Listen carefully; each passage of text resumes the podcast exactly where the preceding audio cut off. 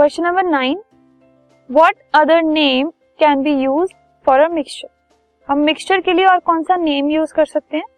तो मिक्सचर्स को impure substances भी कहा जा सकता है। ऐसा क्यों? Why can they be called impure substances क्योंकि जब हम प्योर सब्सटेंसेस की बात कर रहे हैं। ठीक है?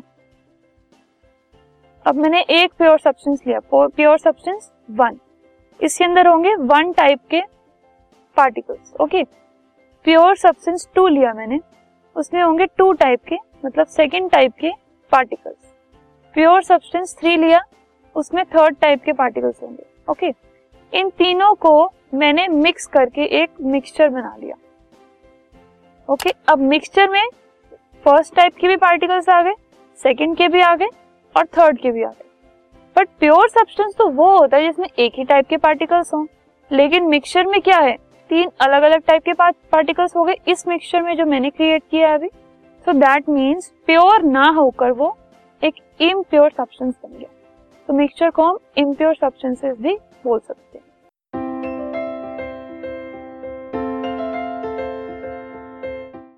This podcast is brought you by Hubhopper Shiksha Abhiyan अगर आपको ये पॉडकास्ट पसंद आया तो प्लीज़ लाइक शेयर और सब्सक्राइब करें। और वीडियो क्लासेस के लिए शिक्षा अभियान के यूट्यूब चैनल पर जाएँ।